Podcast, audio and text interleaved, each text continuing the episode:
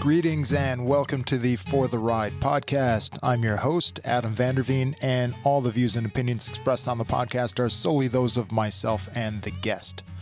So, we got a cool episode today. Like I mentioned last week, this is a two parter where part one was an interview with Brandon Paasch from about a year and a half ago, and part two is an interview I did with him about a week ago. But before we get to that, let's read a comment. Today's comment is titled Podcast for the Moto Addicted, and it's from CU Tiger DS Rider. And they had to say, Can't believe I'm just finding the Triumph podcast. My wife and I both ride Triumph motorcycles, and I love the classics look and feel balanced with a premium fit and finish. I really enjoyed the Steve Camrad interview. I'm looking forward to binging out on all the backlogged episodes from Scott and Clemson.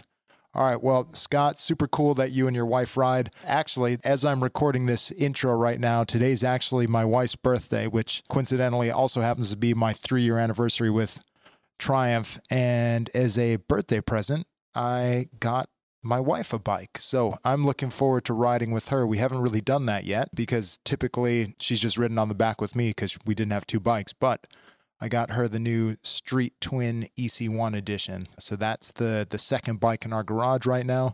And actually, one of the reasons uh, my wife and I are going to be able to ride together is because she took the basic riding course with the Motorcycle Safety Foundation. So if you would also like to learn how to ride and get your motorcycle endorsement, visit triumphrider.com and you can get a free promo code for the basic e course. It's a three hour online course that's a prerequisite to getting your license. Thanks for the comment, Scott.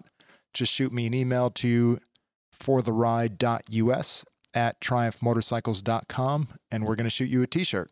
All right, next, I want to share with you guys just a little bit of news. Cool story coming out of Spain last week, where five time world enduro champion Ivan Cervantes, he went ahead and he raced the Baja España Aragon rally. And he did that on a Tiger 900 Rally Pro.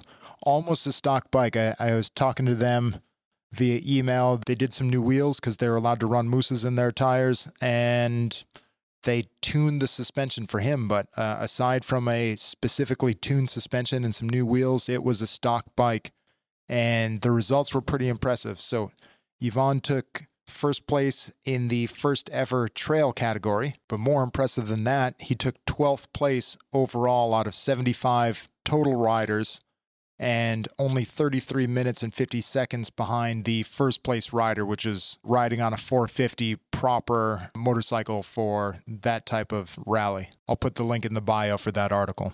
On a related note, if anybody's interested in learning how to ride an adventure bike off road, come visit us at Sturgis. We're going to be up there this week for the entire rally. We're going to be at the Buffalo Chip, but uh, specifically, we're also going to have Jeff Stanton come visit, and he's going to do a series of daily intro to off road rides. So, if you want to see what an adventure motorcycle feels like, not on pavement, and you're going to be in Sturgis, come visit us at the Buffalo Chip and take a, a one hour intro to off road ride with Jeff Stanton. All right, now for today's interview, like I said, this is part two with Brandon Paasch, And this one's a pretty cool one because we got a little bit technical about the race and uh, asking about strategy and drafting. And then he also told us a little bit about what it was like to ride on our brand new Project TE-1 electric prototype motorcycle. So let's give a listen to that second interview with Brandon. I got the key to the highway. I'm all packed and to go. Lord, let me ride out tomorrow, honey. I won't be back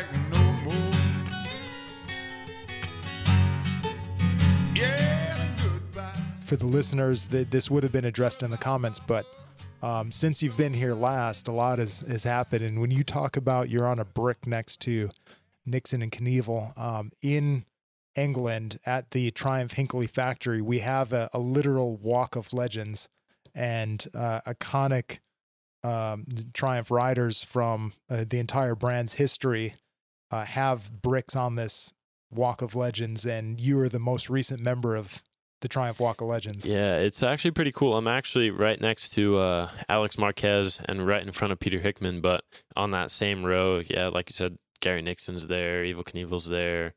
Uh, I think they said Gary Johnson, like a bunch of TT riders are there. Like it's it's actually really cool that the names that are on there, and then it's got like their achievements underneath it, and uh, it's on the walkway into the factory. So anybody that steps into the factory, they've walked over the brick with my name on it, which is pretty cool. Like it's it's right where you would look on the floor walking up the sidewalk to the front door. So Man, that's a, a yeah, that's amazing, and it, it really cool for the employees of like just a reminder of hey, this is why you come to work every day, and um, this is the the product you're making is, is going to be works. used in in an incredible way that um, really shapes anybody that consumes motorcycle riding around the world. Yeah, it was cool. Like whenever when I went to Hinckley this year, because I I had been there uh, last year just after we after we uh, had a chat and went and met the team and spoke with everybody, and I was still kind of a nobody when I went there, and everyone was like, "Ah, good luck this year." Nobody expected me to do anything really, and they were like, eh, "Kid talks a big game. We'll see what he can do." And then I come back a year later, uh, celebrating my second Daytona 200 win, and in between, like I had podiumed a couple times in the British Supersport Championship on the factory bike and pole position and was running at the front and um, yeah, just a lot of cool things happened in between when I first met everybody at the factory and then when I came back and that second time when I came back for for the ceremony and stuff, everybody was like shocked that I kind of did what I was telling everybody I was going to do. They were like, "Yeah, we kind of doubted you a little bit, but it turns out you're actually really good." and I was like, "Oh, thanks." yeah, well, and it's so funny to hear that um, the year prior you were telling everybody that that's what was going to happen because uh, one of my most vivid memories of you, and I have no idea if you recall this or not, but uh, in the hotel lobby the night before your most recent Daytona 200 win, um, I was hanging in the lobby with uh, a, a couple of my coworkers and it was just late. We were chatting. I have no idea what we were chatting about, and it, kind of surprised to see you because of like how late it was, and and you just casually walked over to us, and it, it was pretty unprompted, but you're just talking about the race the next day, and you so casually described to us exactly how you were going to run your race race and win. Yeah. Like, yeah, I'm just going to hang in the back of the pack, you know, for for most of the race. I don't need to be in front and that last lap, I know it really well. So I'll, I just need to be there. And then coming around this turn, you know, I, I'm going to ride his drift and, and I'll win it. And it was, it, it wasn't, it, it was, you know, some athletes um, talk about just their vision and, and making things kind of come true just by Yeah. seeing it and believing it and then saying it. And, and that's exactly what happened. But it wasn't, cocky. It wasn't bragging. It was it like the the way you said it is what really stood out. Yeah, no, I I uh I really believe in that kind of stuff. Like you speak your future into existence and you you kind of got to watch what you say sometimes, but I always try to keep it positive and I'm always thinking in a positive way and always thinking about winning races and doing all kinds of crazy stuff that nobody else probably really thinks about, but it's uh you can't just think about it. You got to say it sometimes and speak it and and believe it. That's the biggest thing is believe in it and have faith in yourself and trust yourself and sometimes it's hard to do, like especially when you're sitting fifth, sixth, seventh, eighth on the grid and you're like, I'm gonna go win this. Everybody else is like, Yeah, right, sure you are, kid. But in my head I already won it. Yeah. And when you cross the line you're like, I knew I was gonna do it. Well, it, it helps that you've done it before. Yeah. So like obviously I'd done it the first year and um that was like a huge relief doing it. Like I it felt like there was so much weight just lifted off my shoulders because I'd been telling people for months before that race, I'm gonna go win the 200. I'm gonna win the 200, and then to actually do it, it was like, whoa, I did it. Like I've been talking about this for years since I was 10 years old, coming to Daytona to watch the races. I've been talking about winning it. So to go out and actually win it was really special. And then the second year, I still uh, I had some visions like that I kept seeing in my head, and I would dream about it and sleep on it, and just overanalyzing everything really like in my own head before we even showed up to race. And I knew like I'm gonna do this, and this is how the race is gonna play out, and I'm gonna win the race, and it's gonna be this pass, and I'm gonna do this, and like I could see it, and I think that's why like when it actually happened, it yeah, of course I was happy and I was excited, but I didn't really uh, I don't think I came across as amped as I was the first time I did it because it's almost like a not a numb feeling, but a numb feeling. You know, like I've been there, done that now, and like obviously it's cool to win a race and it's so good to win it, but I was kind of like, yeah, I've done this before. I know what I'm doing. You it's know, supposed to happen. yeah, it's Yeah. like it, like I expected it. It's not like I won it and I was in shock that I just won the race. It was like a, I knew I was gonna do that, and it was like a confident thing. It was like I I crossed the line, won the race, and I was like, yeah, Felt good about knew it. Yeah. Yeah. it wasn't like a, oh my god, I just won. that it just was, happened. yeah, it was like a, I knew that was gonna happen. I knew it was coming, and it was just a confident thing. And I crossed the line. I was like, yep, got that one. And it's funny how it works because, like I said, like I won it the first the first year. Well, technically it was my second Daytona 200 that I, Uh, won. Right. I, so I was just going to ask that. So uh, the year uh, prior to you winning it, how many years had you run it? So my first one was the beginning of 2019. Um, I was in second place with four laps to go. They red flagged it and restarted it, and I wound up finishing fifth. But I was in the absolute perfect position to get a draft pass to the line. And then uh, the next year, 2020, we qualified and they canceled the race. So technically, I've done it three times and won it twice. But had there not been a red flag, I fully believe I would have won it three times, and that would be three in a row. So So then, it, for your first time ever doing it, how did you sort of develop your strategy? Because now you've done it a few times and you've kind of proven your strategy, but yeah. how did you develop it for your first time? And it seemed like it was is working. Yeah, like my my first year doing it, I I was coming in as like a young 18-year-old kid, no experience on a 600. I was racing 250cc single cylinders in England for 2 years. So, I come in with basically no experience, never raced the 200 before, never done any kind of endurance race on a big bike, just kind of winging it, but I was with a team that had finished second 3 years previous. So, I knew it was a good team. I knew the bike was fast. I know I'm fast. I believe in myself and uh, I showed up and I was kind of like all right, we'll play it slow, build up all weekend, just keep going faster, faster, faster, learn throughout practice. And yeah, you find yourself there in the race. And I'm not dumb, you know, I raced little bikes my whole life. I know how the draft works and I'm confident in my abilities. I've always been confident. And yeah, you just put yourself in the right spot. And at the end of the race, when you're there, you know you can do it. So um, it was a lot of hours of studying the 200 before I did it. Yeah, because it seems. I mean, so that but or that track or that race, it, it is all about the draft. Do a lot of other racers underestimate that?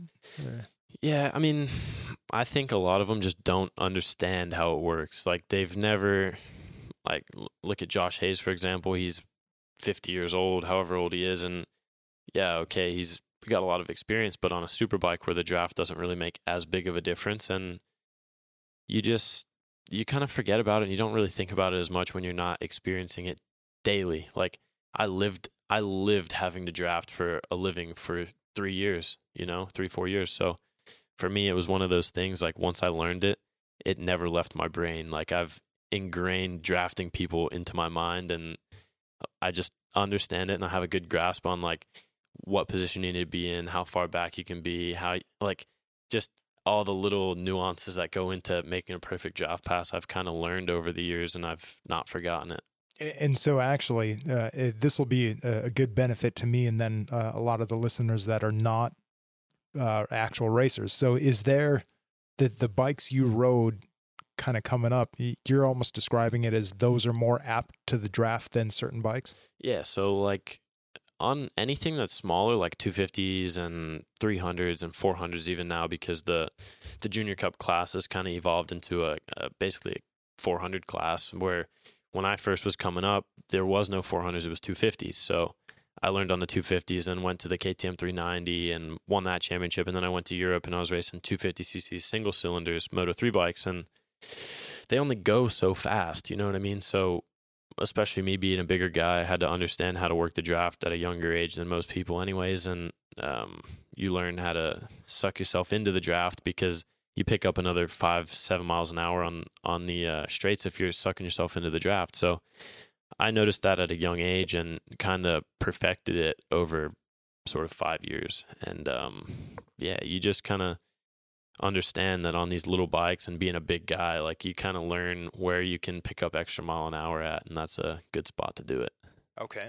That no, that so that makes sense. Um, could I can picture a draft certainly in in a car, um, but it, you're you're not contained within a vehicle. You're actually your body is experiencing the draft itself. Like, what does that feel like? Yeah, so um, it depends. Like if you're in the front, if you're leading and somebody's drafting you, you can kind of feel them behind you. Like you can feel the wind pulling you backwards almost, and uh, little things like if if your leathers are a bit loose, you can feel it flapping a little bit, or you can just feel it feels like it's sucking you backwards almost. And I'm sure that's what the guys that I've been drafting to the line of Daytona feel when I'm coming around them. They they probably know like somebody's drafting me right now because you can feel the wind. It just it's like a suction tunnel, like it just sucks you backwards almost, and you don't lose mile an hour from it, but the guy behind you's gaining mile an hour. So, um, and when you're in the draft, you don't you don't really even notice it. To be honest, like, uh, it's it's a strange feeling, really. Like you're just getting sucked into the draft, and you start picking up mile an hour, and you're like, oh my gosh, I'm gonna run into the back of this guy. Like, okay, so so you feel it in the speed. I I, I was kind of Yeah. curious if if you feel any sens- sort of sensation of like being pulled. Yeah, it's actually uh it's interesting. It's like it you feel the opposite of what the guy in front of you feels really like you feel like something's like pulling you forward. It's it's strange, but you don't like necessarily notice it like in like a physical kind of way, but you can see it. Like it's a visual thing, I guess for me, where like you notice that you're closing so fast on the guy in front of you and you're like, "Whoa, I got to like swerve out of the way." Otherwise, you're going to run into him. So then, uh, as soon as you're out of the draft, how long can you like carry the the benefit of it? That's the thing. So when you draft somebody, it's not just about being behind the person and then pull out of the draft. You gotta really make sure that your tuck is on point. Like you got your elbows in, you got your knees in, your shoulders are on the tank, your toes aren't sticking out in the wind. You got to make sure that your body is as aerodynamic as you can be. Otherwise, you're gonna pull out of the draft and then yeah, okay, you just made five miles an hour on the guy. Especially if it's a smaller guy, you pull out of the draft and your toes are sticking out. Well, now you're just defeating the purpose of just running up on the back of the guy because you already couldn't pass him anyways because he's 20 pounds lighter and now you got your toes sticking out in the wind slowing you down so yeah i mean every every little thing especially around daytona adds up and the aerodynamics and the draft is so important so important So then, um, uh, so let's. uh, This is funny. I, I this is kind of the the meat of um, part of the conversation I wanted to have with you, and we're just jumping right into it. But we're there, so let's go ahead and do it. Um, so that last lap was uh, actually the first lap and the last lap. Uh, for The for only me, two as laps I a, uh, you know, as a uh, certainly in my role with with Triumph, I mean, those were incredibly exciting uh, laps. So if if anybody hasn't seen the race, Moto America uh, does have the race in its entirety on their YouTube channel. Yep. Um, so I encourage you to go check it out and watch the whole thing. It's a it, there's a lot that unfolded over the course of the race, but uh, a Daytona 200 is a pretty long 58 laps race. Yeah. So if you're going to watch, if you're going to nitpick, watch the first and the last lap. Yeah. So, um, my very first year, 2019, I led 38 laps out of the 58 and didn't win the race. Um, the next year, I led two laps, won the race, set the fastest lap on the last lap, won the race. This year, I led the first lap. There was a few laps in the middle that I led, but it was because I was in that lead group and a couple people pulled off for fuel and I stayed out. So I led three laps maybe in the middle of the race and then I didn't lead another lap until the last lap crossing the line. So yeah, you don't need to lead other It's than not, it's not about leading laps. It's No, about winning the race. And honestly collecting these paychecks race and you want to lead the least amount of time and put in the least amount of effort to win the race. So um, for me, like obviously it's a little bit uh, less comfortable winning the race by 0.007 of a second, but um, yeah, it was so close. like in the in the pits, I mean, everybody was going insane, but we were still questioning ourselves. Like, did he? Did he? Did like? Because it was it was that close, and we knew you had the momentum, but uh, we just weren't sure if you had like who crossed the line first. It was, uh, I mean, as a spectator, really exciting. I think it was only half a tenth from me in first to Sheridan Morais in third. So Yeah, it was only super 0.05 Yeah. from first to third, and then only another half a tenth from third to fourth. So it was really close. And I think the year before when I won it, it was a little bit more of a margin. It might have been 0.01 instead of 0.007. So I've won it really close two years in a row. Like, um, just from putting myself in the right spot in the draft. And I did it a little bit different both years. Like the first year was only me and one other guy. Then this year was me and three other guys, and I outsmarted all of them. So Well, the uh, yeah, so kind of kn- uh, knowing what your strategy was, um, uh, you know, s- sitting there in the pits at, at the start of the first lap, and then really in the middle of the fir- or sorry, uh, middle of the last lap, like this is where you knew what you were doing, but I was like, oh, I know what he wants to do. Come on, uh, are you going to actually? When are you going to do it? When are you going to do It's- it? it was definitely questionable. Even me watching the race back, both years, me winning the race, watching it back, coming out of barrel corner up on a NASCAR one two, I look like I'm too far back, and then I come out of the chicane and you're like, still a little bit far back, but he's close. And then coming out of NASCAR three four, and you're like, all right, he's there, he's in the draft, and like. I don't know. It's it's definitely a little bit more difficult to outsmart. Like this year, outsmarting three guys that one of them is a top three guy in Superbike week in week out. One of them's a four time Superbike champion, and one of them's a world endurance rider. So they're all smart dudes. Like they're not Yeah. they're no dummies. They've they've all won races. They've all won championships, and they know what they're doing. And to be able to outsmart those three guys, I was the only one in that group that's ever won a 200 out of all four of us. Hayes won one and he got disqualified. So it's uh it's kind of cool like being against people that are at that caliber of riding and still being able to kind of like weasel my way around them on the last lap of a of really big race is really cool. yeah, and run your race. I Yeah. mean, that's uh, yeah. And like I said, though, it was like halfway through that lap, I'm like, when's he gonna start doing it? Come on, man, dude. yeah, and that's the thing. People, I think because Daytona's the first round of the year and everybody gets super antsy, and I show up just calm and like, I know, I know uh, how to do the job. I know what I got to do. I know, uh, I know everything about that race, and I put a lot of time and effort into preparing for it. I, I put my whole like mind on that race for months, and I show up just relaxed. And if I win, I win. If I don't win, I tried. Like yeah, I know that Daytona is one of those races where anything can go wrong.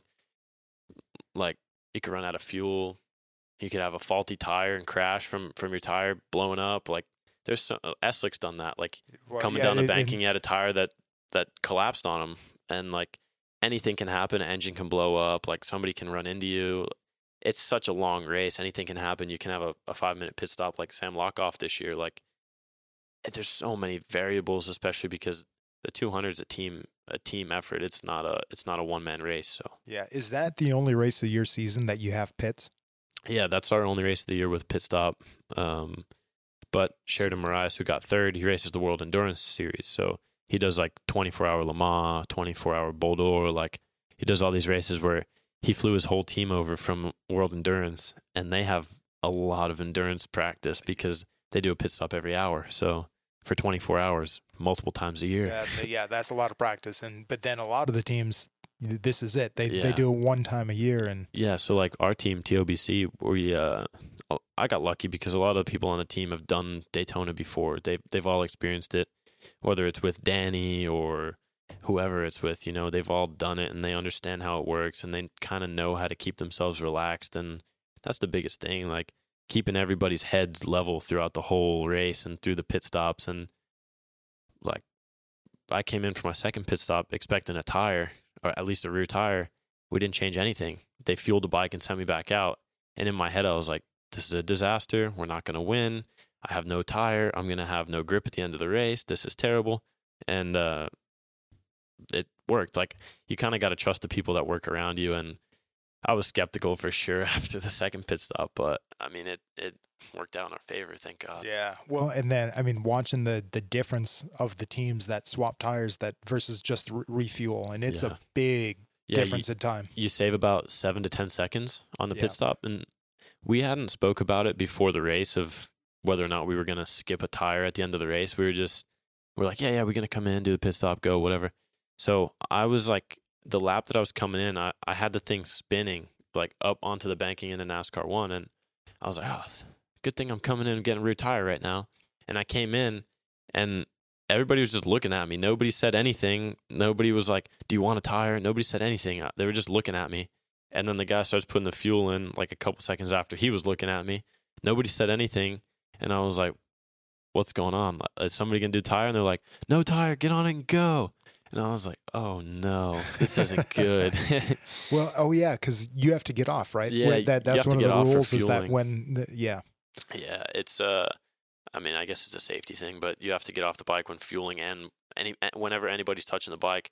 So the previous years, you had to uh, either be fueling or be working on the bike. This year, you could fuel and change tires at the same time, where before it would have to be like we would come in, pull the wheels, fuel, and that would give the guys that pulled the wheels a second to just quick make sure everything's good to go. As soon as the fuel tank comes off the bike, put the wheels and then go. Where like now you can do everything at once, and the Ducati has a single-sided swing arm, so they go in, rear tires on in four seconds.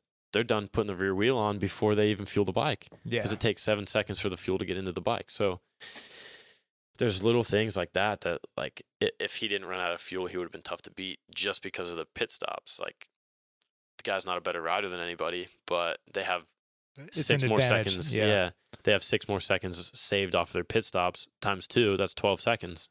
You know, So then, uh, one of my other most memorable moments from that race uh, is actually the team next to us, and and most of the teams there that they're like good um, good teams with with good support, um, but it was a, a pretty diverse group of teams and racers, and and the team next to us stood out because they were a small team, and I mean maybe I, I think they were family and the racer himself got off his bike, grabbed the fuel can, and fueled his own bike. Yeah, I don't remember who was pitted next to us, but the 200 is a very, uh, very mixed grid. Like you have that Ducati team who's on a probably a two million dollar budget for the season, and then you have somebody who's just pulled up, can barely afford the tires for the weekend, and is just having fun and doesn't really care where they finish. Yeah, I don't. I don't think they did any tire swaps, and and like I said, the racer was grabbing his own fuel, and it was just.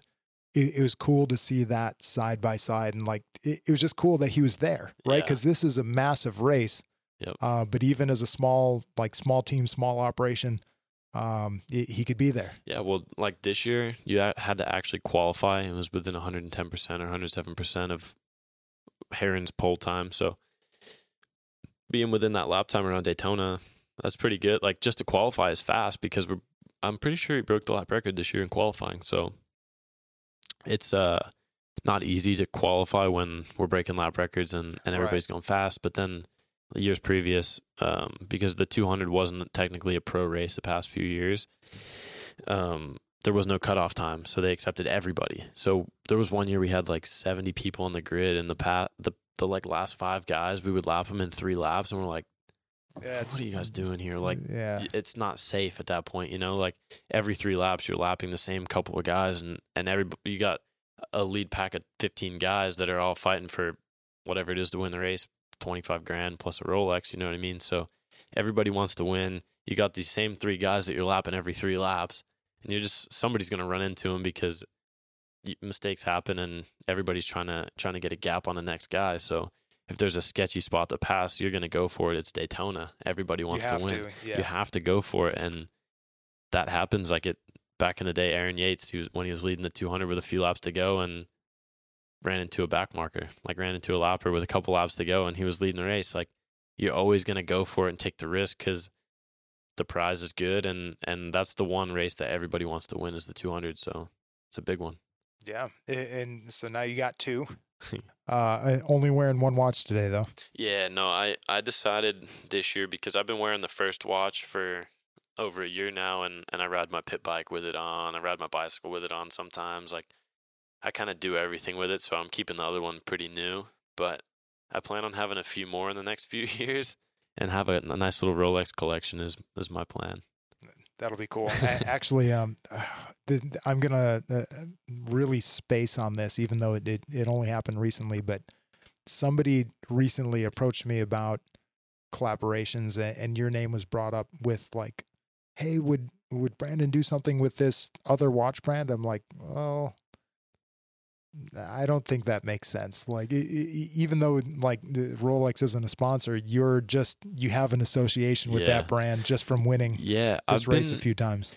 You know, I uh, I noticed that Breitling has a collaboration with Triumph, and I was trying to push my way into the door on that just because I like high end things. Yeah. You know, like once you get a couple nice things, you're like, man, I, this feels good. I got some nice stuff now. You know what I mean? So I was trying to work my way in on that too. And I mean, there's only there's only so much you can do. But yeah, the Rolex thing is cool, and it is funny that people like people see me and they're always like, "Where's the Rolex? Where's the Rolex?" It's Rolex?" such an association. and, yeah. yeah, and I learned the uh, I learned the the wise words from Danny Eslick. Now I can say which one.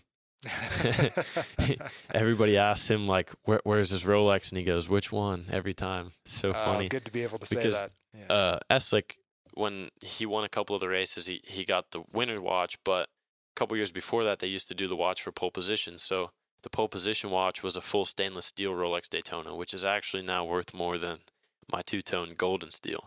So he's got two of the steel one, the full stainless steel ones, and then he's got a couple of the the two tone ones from winning the race, which is pretty cool. But I'm actually a little bit jealous. I I, have two of the same watch now. I'd like them to change it up. Maybe next year give us a solid gold one or a stainless steel one or something. well, yeah, that'd be. Uh, they should at, yeah, at least. especially uh, if I win. If I win a third one, they should like give me the opportunity to like trade it in for something else, or you know, I think 'cause I having think that's three- a, a pretty fair request. yeah, having three of the same watch, like yeah, it's cool because it's a Rolex Daytona and it's engraved and it's a, a winner's watch, so the value's not bad. But Yeah. uh, like- actually, so are, are there details on it about the race? Uh, yeah. So on the back, like this one that I'm wearing on the back, it says uh, Daytona 200 Champion 2021. But this is a COVID watch, so um, this was actually the watch for the 2020 race that never happened. Oh, So the back got re-engraved, which uh, I don't know if that adds value or takes value away, but um, interesting. Yeah. my they, other watch, They just hung on to it. yeah, because the the second watch that I won says race winner, not champion. It says like uh, Daytona 200 race winner 2022. This one says Daytona 200 champion 2021. So I'm pretty sure that this is the watch from the previous year because also the engraving's a little bit different. Like the the font and the the depth and everything is a little bit different than the than the other one that I won. So So we'll we'll look at next year's and see what it is really supposed to be. yeah, exactly. So now we'll, we'll have to get the third one so we can compare all three and see which one's correct. Yeah. So then um, you were saying before, if that were to happen, uh, and certainly we, we all hope it does, that would be a record in itself. yeah. So um, nobody's ever done three in a row. Eslick had a good opportunity to do three in a row and had some events happen, and he, he didn't. he wasn't able to do three in a row. Um, Scott Russell nearly had three in a row, crashed. I'm pretty sure, or the one year he went to he went to Europe or something and skipped the race after he won two in a row, and like just strange like strange things that have always kept somebody from doing three in a row, where they'll get two and then they go to come back for the third year and they crash or bike breaks or just it, it's so hard to win three in a row. happen, like yeah. Daytona is such a anything can happen place that even winning two in a row is kind of an anomaly. Like there's only a handful of guys that have ever done it. So I think there's maybe three or five guys that have ever done it. well, or even multi-time winners. So is the I think there's a few guys tied for most wins with four. Is that the, uh, Russell has five, I think. there is one with I want to say Scott Russell's got five, and I think uh, somebody else has five as well. Um, Scott Russell and I want to say it's like Miguel Duhamel or somebody has five. Okay, as 'Cause well. I, I know that was the like the the Yeah. storyline for the TOBC team this year was incredible no matter what because it's Yep. either you with uh, back to back. back to backs or or Danny getting Wins put in that rare air with number five. Yeah, So if if Eslick would have won his fifth, that would have equaled the most ever. Um, and then me getting my second back, my uh, yeah, my back to back wins is a it's a difficult accomplishment, and also like for me, I'm still young as well. Like I don't think Scott Russell won his first Daytona until he was like 25. I want to say, right. So and I won my first one at 20, uh, 19. 19. 19 yeah. and then I won this one at 20.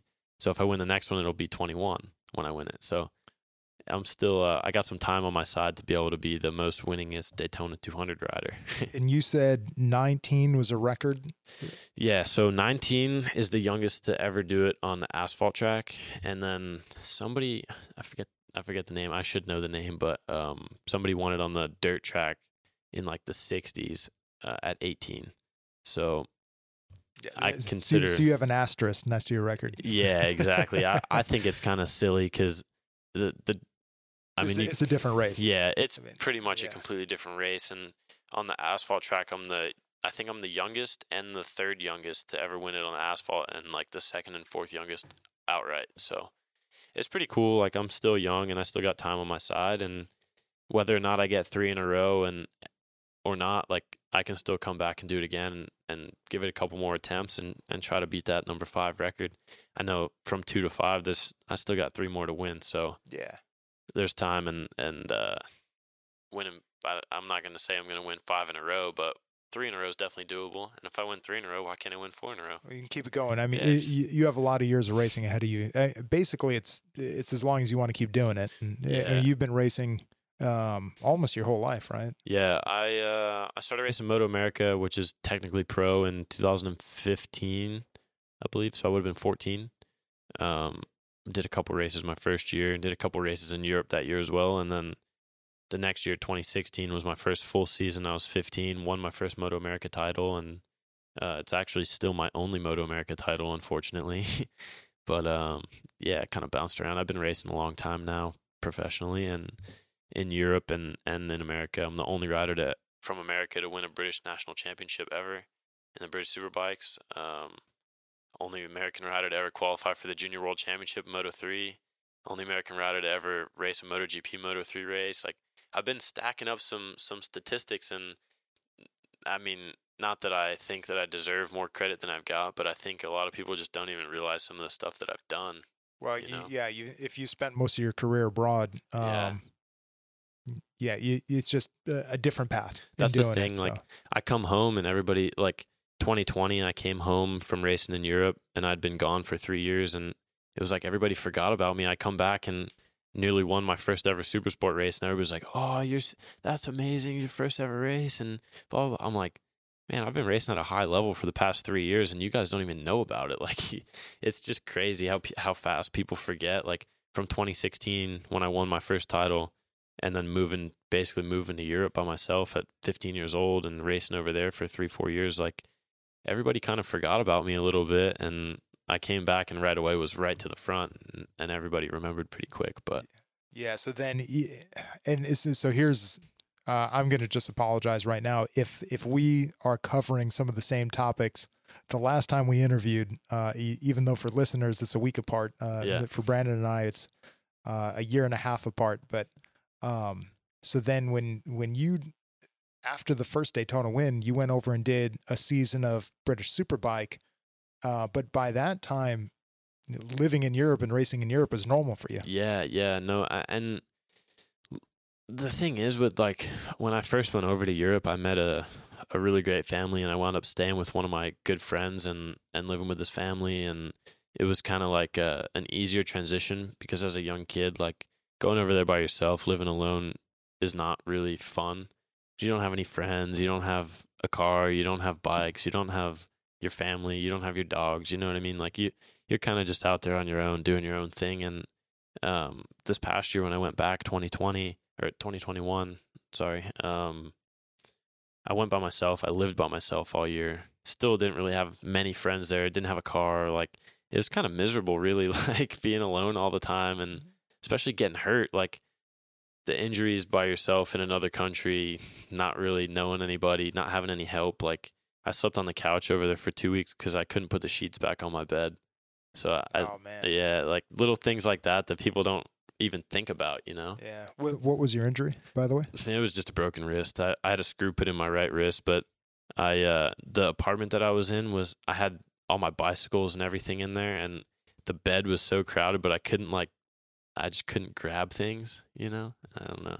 Cuz I also had a, a left wrist injury at the same time. Oh, I didn't boy. break anything, but it was like pretty sore. inflamed. Yeah. it was really sore. I've actually thought that I broke my left wrist and not my right wrist. And when I went to the hospital, they were like, "No, you broke your right wrist and your left wrist is whatever, sprained, strained, whatever." And uh, yeah, that was kind of a miserable couple weeks laying on the couch by I myself. What was uh? So when you were over there this most recent time, what was kind of home base for you? Like what what part of England? uh, Loughborough. So All right, I have no idea where that is. You're it's gonna have about 15 minutes from Derby, which is 20 minutes from Donington Park. So right in the Midlands. Um, I was cycling all the time. Just uh, yeah. And and then is that um pretty close to where the team was? Is that why you there? No, um, I only moved there because it was the cheapest apartment I could find, and uh, and it was cl- close-ish to where I was staying previously in Derby. That's where my friend and his family stay is in Derby. So I uh, I figured don't move too far from there. Be kind of close to a train station just in case something really bad happens, and then uh, and it was cheap. So we got to watch the budget. We're racing motorcycles professionally, not playing soccer. So um, yeah, it was just a interesting little place, a small town, and uh, yeah, it was very different from living where I live in New Jersey. Oh, I bet. Yeah, well, yeah, and anywhere there outside of London is is pretty rural. Yeah, and honestly, like that was my first time fully living by myself for that long, and also having to keep myself like training and eating, and like you forget to eat, you don't want to make food, don't like cleaning up. I'm 19 year old kid, 20 year old kid, you know, like uh, I'm not not uh super grown up. yeah, well, and then uh, so I don't know. I'm going to ask you kind of what is the regiment, and maybe this is where it, it things differ significantly from team sports, where like team sports, you're people are telling you what to do all the time. So when you're on a team for a full season, what what do you what happens in between races? Is there organized team activities? Is there like a trainer that's working with you, or are you kind of on your own? Uh, for me, like you, I'm kind of on my own. Um, especially this year, racing in Moto America again. I'm on my own. I'm training myself again, and it's a little bit more difficult because you got to be very disciplined and make yourself do the work. There's nobody there telling you like, "Yeah, you got to do this, you got to do this," which is what I've had my whole career.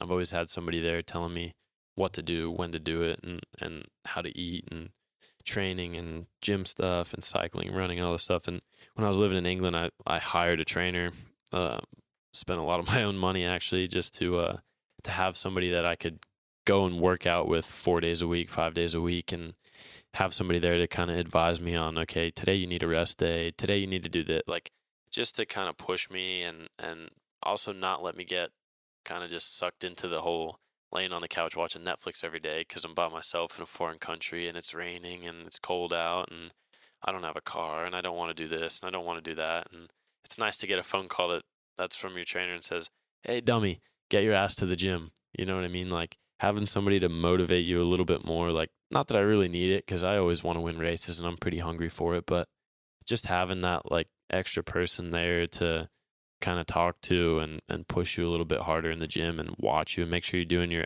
stuff right it it does make a big difference yeah well it, it's accountability yeah and um, there's certainly been uh, times in kind of my athletic career where, um, eh, I mean, so I uh, competed in martial arts, so I there'd be scheduled practices, uh, but you still kind of need to work out outside of that. Yeah. And um, I, I've often find just going to the gym is the hardest part. And then once you're there, you, kind of yeah. you know what to do. And all right, well, I'm here. I'm going to work out. But uh, so the, eh, even that, I I found myself like booking trainers because at a minimum, then I have I have a, a commitment. I've yeah. I've booked somebody else's time, and like I, I don't want to waste, their time. Yeah. And and so for me, honestly, a lot of it too was like just having another friend over there, like having somebody that I could talk to and go to and like go ride mountain bikes with and bicycles and hang out with, and he kind of took me under his wing. So it was like having a like paying for a friend, you know, like as goofy as that sounds, like uh yeah, you got to have that person. And then for me, like when I was racing over there and struggling and not having any good results and really being miserable and upset, like going to the gym and, and the cycling and the running and the training stuff, that was what became fun for me. I started to like not even really enjoy racing at some points and just really enjoy the, the work behind the racing. I mean that that comes and goes. Sometimes you're yeah. going to be miserable when you when you don't do well at what you're getting paid to do. So so, I mean, prior to that season, had you had any really tough seasons like that? Honestly, like my career's been fairly smooth. Like I've always had really good results. I've I've tried to keep the injuries to a minimum, and I mean, so from winning my championship in 2016 in Moto America, then I went uh, 2017, did some super sport stuff in America, lost my ride, was bouncing around team to team in BSB, just living over there, 16 years old don't really know anybody. I'm just looking for rides every weekend, trying to figure out what bike I can ride this weekend and where I can go and what track I can be at. And that year I raced like four different series on like seven different bikes. And that was a really difficult year for me just because I didn't do one full season. Um, the next year, I got a ride in the Moto 3 class over there in BSB, and uh, everything was going good. Started strong. First first race was a podium, and then all year I was kind of fifth, fourth, right around there, fighting for that. And uh, started finding some form at the end of the year, and shattered my left wrist, and missed the last four races, and f- still ended fifth in the championship. So I've not really had any years where I've been outside the top five in a full season that I've ever raced. So like 2016 champion, 2017 didn't race a full series, 2018 fifth, 2019 champion, 2020 third in super sport, and then last year I th- I might have been outside the top five last year. I don't even remember, but again I missed a couple races due to injury. So um, yeah, any anything that I've done a full year in or close to a full year, I've always been in the top five. And for me, going in like my first couple races last year, I was outside the top five, just struggling, miserable. Felt like people weren't listening to what I was saying, and um, those are the times that you need that trainer there to say, "Hey, you're doing what you can do. You you gotta trust yourself and know that what you're doing is right and and this is our training program. We've done it for years. We've never had any problems. Like you're doing the right things. You're checking all the boxes. It's just it's not clicking at the moment you know? And having somebody there to kind of tell you that and explain that to you while while you're pissed off a couple thousand miles from home and can't uh can't complain to your family about what's going on you you kind of need it. It's it's a very underrated thing i think. Yeah, that's. Uh, I, I was just uh, you, you sort of express it, but I was curious. Then, yeah, what if you've always had success? What does it feel like when you don't? And, it's so and kind hard of how do you push past that? And, it's really difficult and again this year like i stepped up another class now i'm in stock thousand and superbike class and i have not got the results this year that i'm used to i've been six fifth six well i haven't even finished in the top five yet this year and we're half over halfway through the year not even been in the top five and it's uh it's disappointing it's frustrating it's upsetting it's uh, a lot of negativity and and just not what i'm used to. I'm i'm a front running dude like i'm i'm a championship rider i'm i'm a podium contender i'm all these things that are are really good i'm supposed to be you know? I don't feel like i'm supposed to be a seventh sixth seventh eighth place guy i feel like i should be fighting for wins. What um as you sort of go uh in different classes of bikes and regardless of you know uh you know, manufacturer or style of bike I, I I imagine that there's nuances to the class what sort of feels different about the different classes Yeah, so for me, I've always been a little bike guy. I've always been on the 250s and the 300s and stuff like that. And it was only 2020 was my first year ever on a 600. 2021, I had my second year on a 600, but in another series on another manufacturer on different tires, different tracks. Then this year, 2022, I come back home, again, different tires, different manufacturer, a couple new tracks, and a completely different style of riding. So, um, the 600 you can kind of get away with riding it like a little bike you can roll through the corners pretty fast and still get a good drive off the corner and and make it work you can make that style work the 1000 you can't make a little bike style work on a big bike it just doesn't work it doesn't like it the bike doesn't want to do it you cannot roll through the corners as fast you can't keep the bike turning if you do and um wrapping my head around how to slow myself down in the corner, get the bike turned, and then go has been the most difficult thing. I didn't even I didn't think it would be a challenge at all. I was like, you know what? I can ride anything. I've always been able to ride anything, and I'll be sweet. And I, I just haven't been able to like pick up the style yet, which is confusing for me because I feel like I'm really good at adapting and figuring out what bikes like. And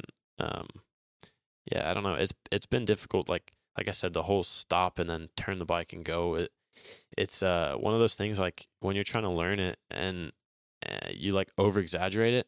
I over exaggerated it to the max at the beginning of the year, just like slowing down too much and then turning the bike and then trying to carry too much corner speed and then braking too late and just my timing was all off. And then it is so kind of what you're describing is is the reason you have to make that adjustment is is when you step up to the 1000s is the bike itself just carrying that much more momentum into the corner and that's why you Yeah. can't treat it like a smaller lighter bike Exactly. So I mean, the, the bike one, it's heavy, um, and like from what my crew chief says to me all the time, the crank is another seven pounds or whatever it is, and pulling that weight from left to right or getting that weight to stop going into a corner is m- much more difficult and getting the bike to turn is more difficult. So you kind of got to use your tools a bit differently. Like it's the same tools. It's a motorcycle with two wheels. It's got an engine in it and for me they're all the same but there is a certain way to ride it and yeah like you can't um, you can't expect a bike that's going 180 miles an hour down the straightaway to turn like a bike that's going 150. It's just not going to be the same. It's not going to stop the same. It's not going to accelerate the same. And it's something that I've had to force myself to learn.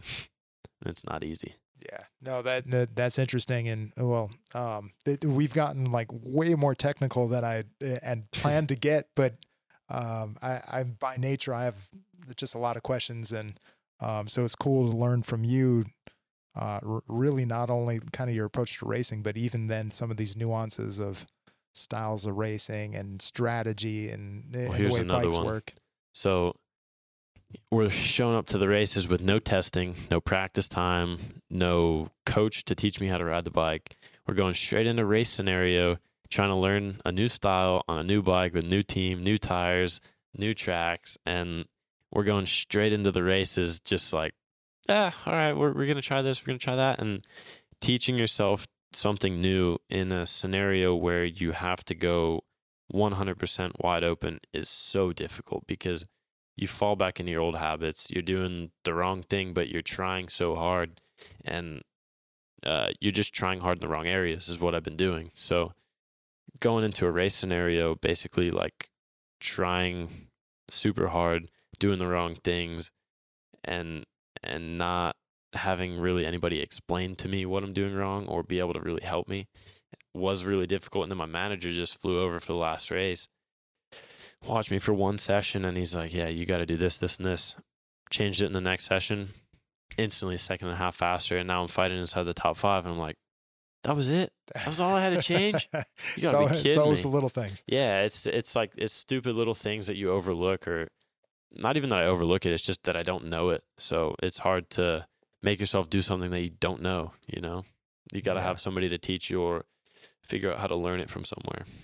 Well, it's so funny enough. Um, going back to the the Daytona win, uh, that was a similar scenario where uh, I, I think the first time you laid eyes on a bike was a Monday, and Yep. maybe got to testing on a Tuesday. Yeah, so we uh we actually I didn't even see the bikes Monday night, but I saw pictures early in the morning on Tuesday of the bikes with some lights in the parking lot getting stickered up and getting the- last couple parts put on them before we went testing for our one day test at uh, Roebling Road in Georgia the Tuesday of the race. So we went Tuesday testing, drove all like afternoon to Daytona, had Wednesday of uh, the bikes were on the dynos.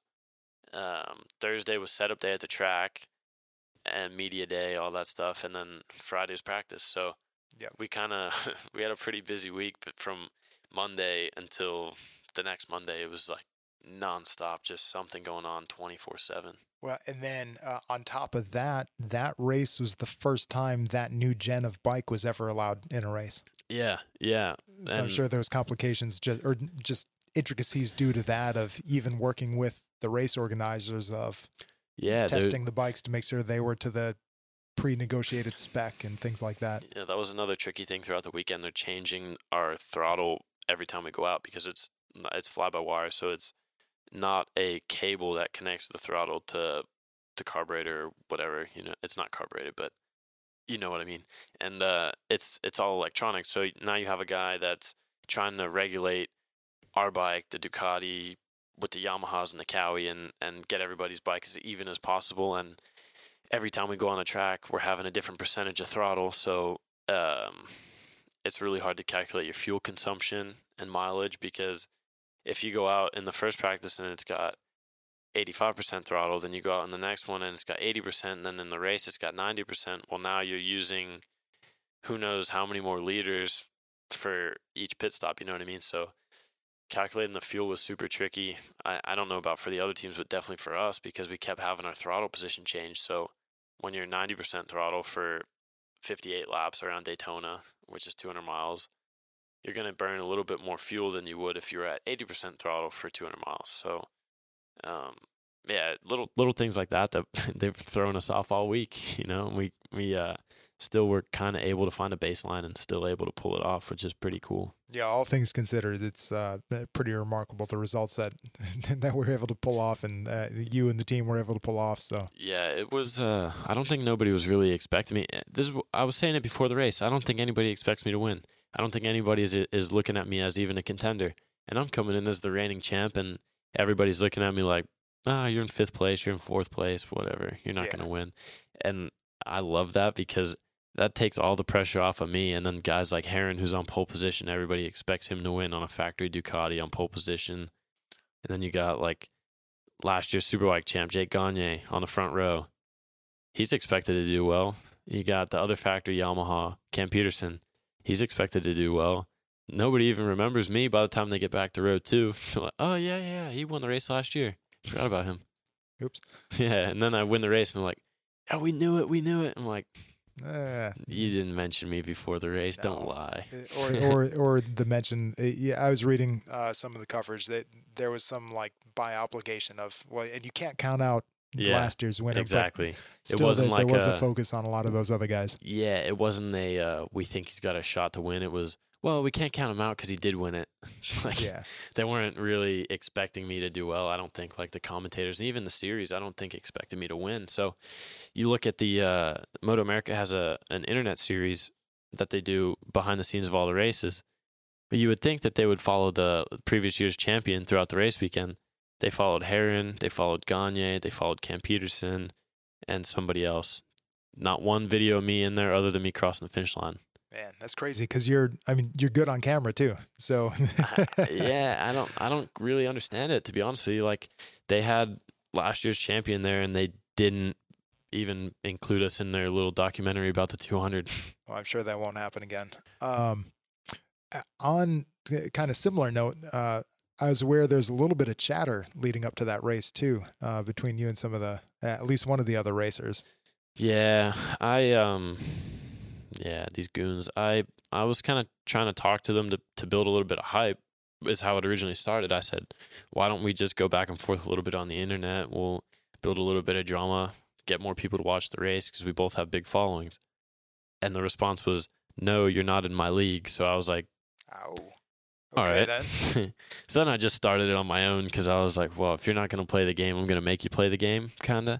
And uh, yeah, these they just can't handle it. They don't understand. They're they're not uh as smart as other people on the grid, I guess. But yeah, like uh, yeah. So were they taking it like uh, personal, or just didn't even know what to do with I, I that sort of banter? The the funny part is he's the first one to throw shots at everybody else, but then when somebody talks back, he doesn't know how to handle it and gets all like weird. Um, I guess he takes it personal, but if you're gonna throw shots at me, I'm throwing them right back. I don't I don't take crap from nobody at the racetrack. Like I I think I'm the man when I show up to the racetrack, whether or not I'm the champ or not. I show up like I am the champ, like I'm gonna win the race. You know, so I don't know. These guys don't. uh I guess they don't watch any other sports or, or anything. They just uh, stick to their they just daily well, life. Yeah. yeah and then, so what is then uh, like in this sport, what's the rapport like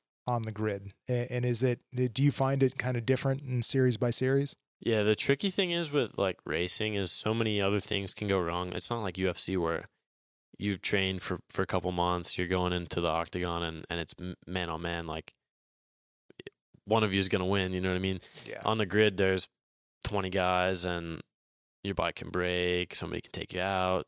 Like it's a little bit different and when you start talking talking smack on the grid and, and on social media and stuff it's it's always hard to be able to say like well yeah i'm going to back it up because like i said anything can happen. So um it's not really a sport where shit talking is very well accepted and uh I don't know. People don't like it as much in racing for some reason. It's more of like a everybody's so politically correct and is, yeah. Is racing supposed to be more like gentlemanly or? I don't know. I think racing's supposed to be uh, like it was in the '70s and '80s, and I think Barry Sheene and and and those guys like they're smoking cigarettes on the grid, taking a shot before the race, and then they go party after the race and they got all the girls and the money and the fame and that's what racing should be. I think you know it it should be exciting and people want to tune in because they don't know what these guys are gonna do next. Yeah. Now it's kind of turned into like, well, we we do our job, we train, we eat healthy.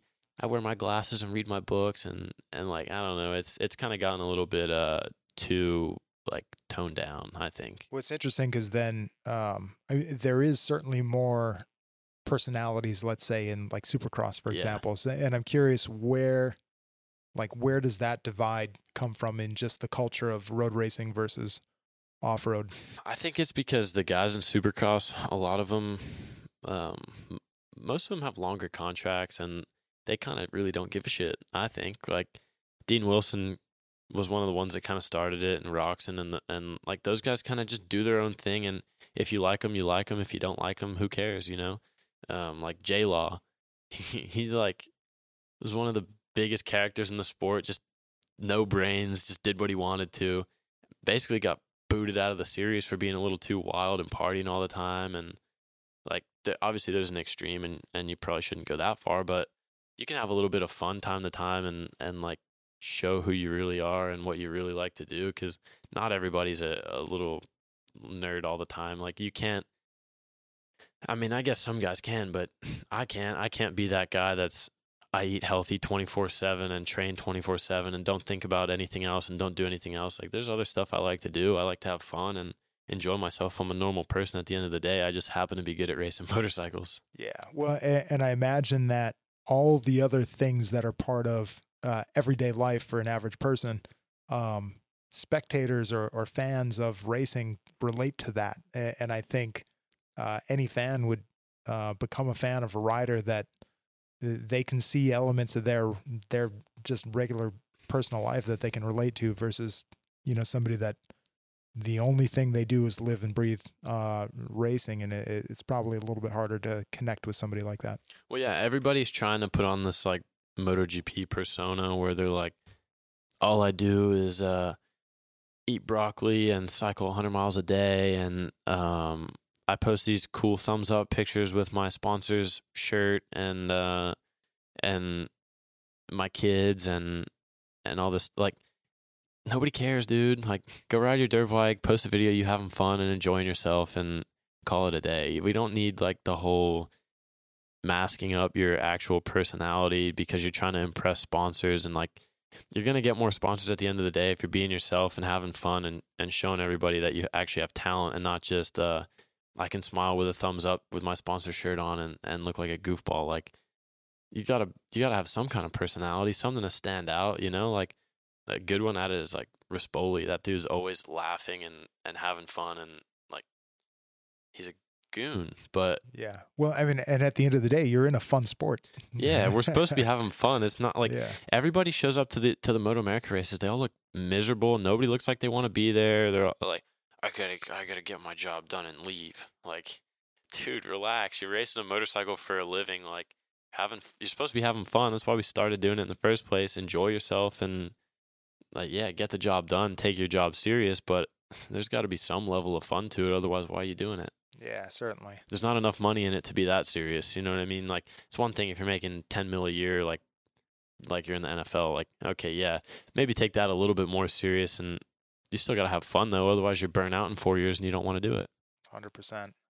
Um, so the certainly, I'd say the sport in America, i it's in a weird uh, position, and uh, you know, it, before we started interviewing, we we were hanging out with some of the Triumph employees, and and they remember a day where it was a lot larger, and um, kind of just noted that at the time the entire industry was a lot larger. So um, it, it's in a weird place now, but um, I'm one of the reasons you're here is actually to uh, you're going to stunt double in a new road racing movie, which is is, is pretty cool. And I'm not going to talk a ton about this movie because I'm going to uh, publish this episode in uh, in about a week, and I don't think they're ready to to really talk about it. So I'm not going to bring up the name of the film, but there is going to be a movie coming out about road racing, and um, in general, that's just exciting to me because I think the sport could certainly use it.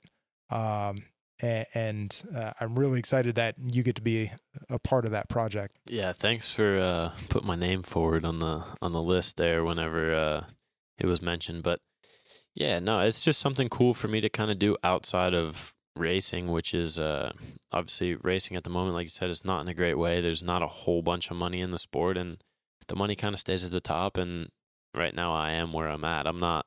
I'm not the guy that's winning a superbike title this year, so there really isn't much money for me for this year racing. So you kind of got to make a living somehow, and and to be able to to do something cool like that, where I'm still riding and I'm on the set of a movie and meeting all these people, it's it's cool. Like it's something to do. It's an interesting opportunity for me, and it's something different. And sometimes you got to branch out and try new things. And and to me, it seems like a cool experience. And yeah, there's there's no money in racing at the moment, which kind of Yeah. is. It's really um, it's funny, but it it's not funny because it's it's us. It's the riders that suffer from it. So. Um, and the teams too. Like there, there's some uh, really passionate team owners that haven't been able to go racing because they can't afford to do it and they can't find the sponsors to do it. So it is really unfortunate and and it's kind of crazy how how uh how little money there is compared to what used to be and um it's all got to do with sales of motorcycles and the promotion of the sport and obviously I, I, I you can't blame it all on the series or the organization or whatever but um Yeah, I think in previous years they didn't do any favors to it um well, tons of factors, but th- I think that is a, a uh, this movie can only help. So, Yeah. I mean, my hope is that it's a a smash hit and it, it just brings a new audience into the sport. And I mean, we see how other things. I mean, if you look at uh, Formula One right now and just how the Netflix show uh, has blown up that sport, uh, sometimes it just takes an outside influence. So I, I'm really hopeful that um, it just brings people back and, and creates an awareness and then some interest in American road yeah, racing. It's uh it's really interesting what the Drive to Survive series did and I think um I think that's why motocross and supercross is still a little bit bigger than us right now as well because they've always had a series called uh, Inside the Outdoors and um, a lot of the supercross riders and motocross riders have their own like YouTube vlogs and like them just doing their own thing in their daily life and people want to see what you're doing day to day like as an like if you're an athlete or you're supposed to be a somebody you know what I mean? Like people are always interested in what you're doing whether you're sitting at home eating hot dogs for the day with your family like people for whatever reason they just like they want to know you know Yeah, well, I mean, it it matters. I think in it specifically matters in individual sports because in, team sports, um, one, it's it, team sports have just crossed a threshold in pop culture, but um, I think a lot of it has to do with teams are from cities, so you get behind you get behind your city and you go to you go to games and it doesn't matter what the sport is you you know you you've kind of grown up in this culture and and you root for your home team but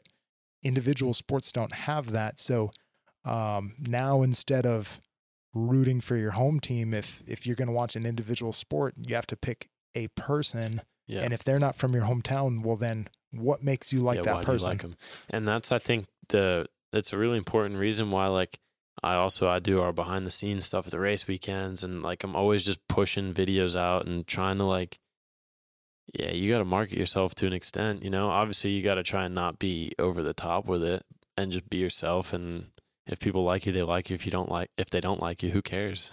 Like it is what it is. You kind of got to just put on as good of an image as you can and and be yourself and hope that people like you i guess and also be good at what you do Yeah, know? yeah, it, it takes both. Yeah, Yeah. Uh, winning doesn't hurt, and um, it just uh, you know, it really being vulnerable and showing yourself. I, people, be, people appreciate that. So, um, there, there's one more thing I, I need to ask you about, and and certainly, um, you, you've had some, some cool opportunities uh, recently, and and another recent one with Triumph. We we started with the um, the Walk of Fame and the bricks, but one of the reasons you went over there was I, I believe you're the only person in the world that's ever ridden our uh, our prototype Project TE-1 motorcycle. So um, Triumph developed.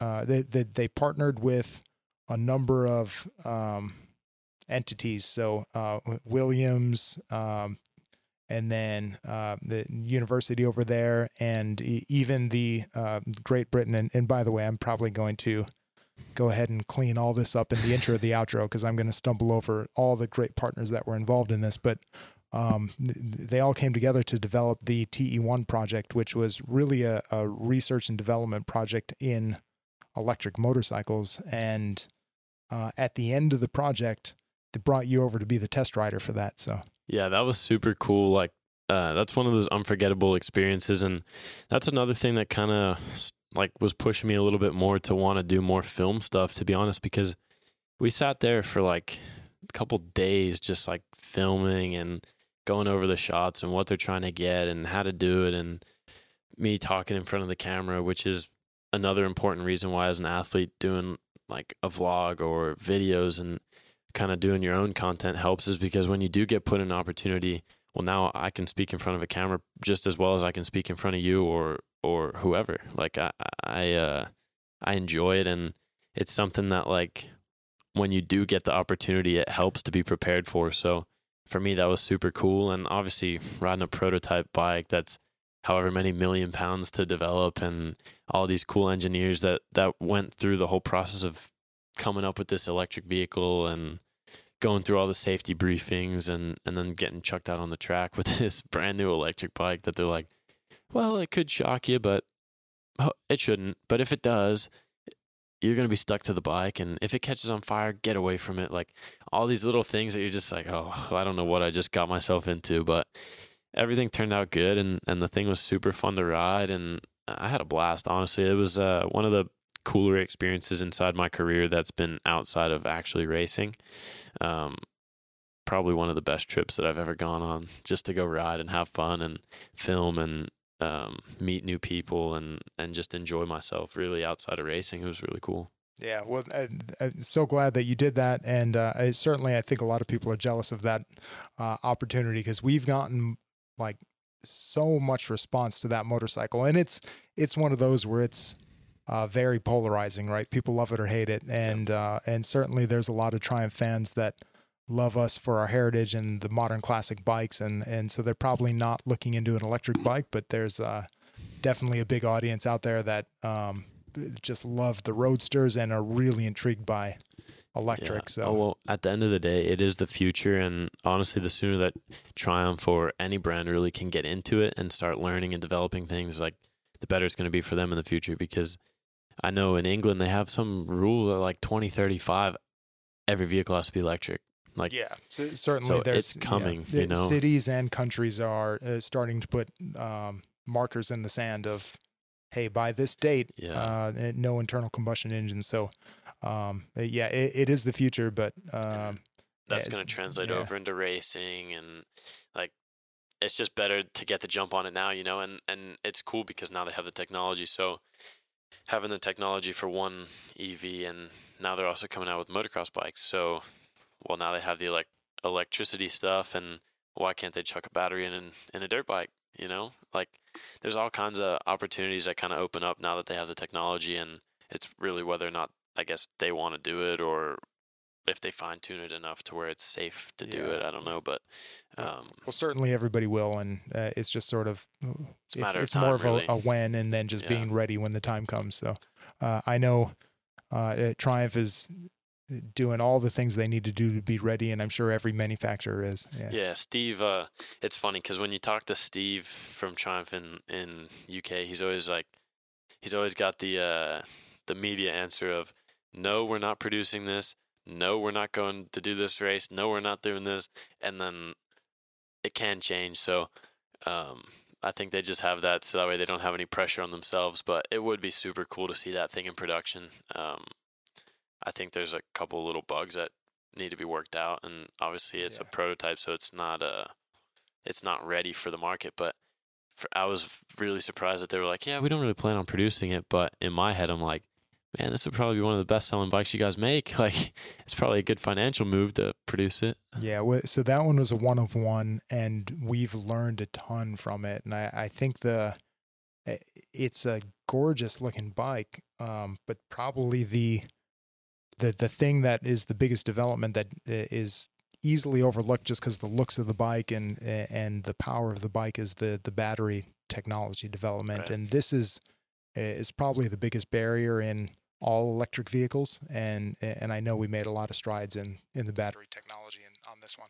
Yeah, no, that's super cool. Like the whole battery thing. Like I don't, I'm not that smart, so I don't really understand most of it. But I do know what a good looking bike looks like, and that thing is beautiful. Like uh, usually you see Triumphs and you're like, man, that thing looks old. It looks like a bit uh, bit retro styled, and I've always in my head I'm like, man, I'd love to see them come out with something that's a little futuristic and more like modern style. And when I showed up and saw the TE one, I was like, that's what I wanted from Triumph.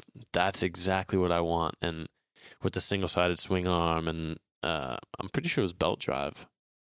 Oh, I didn't. I, I, didn't look close enough. Yeah. Um, and then it it's got uh, yeah, like the tail section and everything was super like futuristic looking, and obviously there's no gas tank because it's not a a gas engine, so it's got just like the shape of a tank, kinda, but uh, a different size and different shape, like that you're not used to on a normal bike and it just it looked super cool it was super futuristic and you could tell that like the the main bits of it were kind of like the speed triple but they did a little bit of uh futurizing to it which was super neat to see and i was uh i know i wasn't there for uh trying to tell them what to do with other bikes but i was like man you guys need to get this single-sided swing arm on the daytona so we can go win the daytona 200 again there you go. Yeah. and they were like, "Yeah, you're not here for that. Don't worry about that. Just ride the bike and let us know what what you think."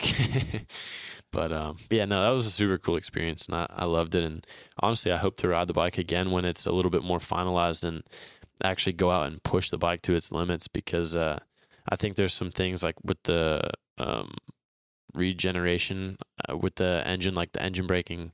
They call it like regenerative braking or something like that with with the engine and yeah. I That, think- that creates some charging then. yeah, so it gets a little bit of charging and it also helps you slow the bike down. So when you downshift a normal regular engine and you start letting the clutch out and you feel that ooh, like the pull on the engine, that's kind of what it what it does when it's you roll off the throttle and it's like and uh it's very interesting how that works and I think with a little bit more fine tuning that and some uh working with the data guy, I think we could get that working actually pretty good and, and make it feel more like a an actual engine rather than the electric engine. And um, yeah, I don't know. It, it was a super cool experience, but ah, I'm I'm pumped. I Oh, want to ride the thing. Sounds like you're volunteering to join the R and D team. Yeah, exactly. I want to be the I want to be the guy that just gets let loose with a bunch of tires and and that bike and go have some fun. Oh, that, well, uh, I'll let the team know. I'm, I'm sure uh, you're on the short list of people to call if they ever uh, let it rip again. for any bike for that matter. I'm I'm always uh give me some tires and a, and a bike. I'll, I'll change the tires myself by hand. I don't even care. I just want to go ride and, and have some fun. So, um, yeah, I'm I'm always up for doing some labs. All right, love it. Well, um, I, I'm going to let you get out of here because you got a huge day tomorrow of uh, riding on set. It, by the way, is, is that your first time doing any like stunt work Um, for film? Or, yeah. like- So my first like real project that I did was the Triumph thing, and that wasn't like really stunt work. That was more like ride the bike and we'll get the shots. Don't worry about what like what you're doing. Um, so yeah, this is like my first time on like an actual set of like a production, like a real production. Um, I'm looking forward to it, but I think it's uh, one of those things where I, I have a little bit of experience with filming and storyboards and all that kind of stuff, anyway. So um, me looking in on it, like I shouldn't feel too out of place. I don't think, but it's one of those things where uh, I think it's going to bring me back to the days of racing motocross when I was a kid, where you're sitting around waiting a lot of the time instead of doing the actual riding. So Yeah, there, there's Um, going to be a lot of that, but um, I'm really, uh, I like the style that they're taking to this, and, and it's they want it to look as authentic as possible. So that's they're bringing you in as a as a racer because they want you guys to go out and race. Yeah, that's that's awesome because there isn't really. T- I don't think there's any other movies even like that, and if there is, it's they don't use pro riders. They use their stunt guys that. Yeah, okay, they they might be able to to do a burnout or do a, a cool wheelie, but they can't push a motorcycle to its absolute limit and and ride the thing sideways and and all this kind of stuff. So for me, it's going to be cool where um I'm actually going to be able to get on the bike and push the thing, and, and they're filming me riding at my best, which is it's like a normal race for me, which is cool. And um, yeah, I'm super excited. Like I said, I've done a lot of filming and I've spent a lot of time in front of the camera, which is good. And that's kind of what I, f- I feel like uh, it helps for something like this, where we've spent so many so many days at the go kart track or at the big track where I'm with my videographer and I'm like, hey, I want to get this shot. You need to stand like here. Like I'm the one that that's like directing it almost like setting up the shots and like let's do this. I think this would be really cool. And we're spending a whole day of just like trying to get one shot. And I think something like that is going to help for being on a movie set, obviously, because uh, you got to get the shot. You know what I mean? So um, I don't know. I might be overthinking it, but Uh, all you got to do is get out there and ride. I'm just ready to Uh, go- go have some it- fun, It'll ride be and- fun. Um, I, I think I'm actually going to make it out tomorrow before. Then Thursday morning, I hop on a flight to AMA Vintage Days up in Ohio. So that's going to be a good time. But uh, at least I get one day on set. Yeah, that'll be sweet. And then uh, hopefully, hopefully Triumph gets out to the Barber Vintage Festival at the end of the year, and maybe I can get out for that too. Uh, I need to hit up the swap meet and get some uh, some collectibles. We- We'll be there. So um, we- we'd love to have you. And then um, hopefully next time we chat, we'll be reminiscing on another win and cool times on set and a, an awesome movie will have been launched. Yeah, exactly, and uh, maybe some some other filming projects in between. Who knows? Anything can happen. Oh yeah, we'll find it out. So uh, uh, thanks for stopping in, Brandon. We'll uh, well, I'll, I'll see you tomorrow. Cheers. Thank you, guys. All right, guys, I hope you enjoyed that interview with Brandon. I know I sure did. It was super cool to learn from him about some of his strategies, and it's always cool to hear from an expert in whatever field they're an expert in. Like I said in the beginning, I got links in the bio of this episode to Brandon's full race. I got a link to the story of him riding the TE-1. I also got a link to our events page because, like I mentioned, we're going to be up at the Sturgis rally. So if you're going to be up there, come visit me at the Buffalo Chip. Come say hi. Look forward to seeing you guys. Until next time, ride safe.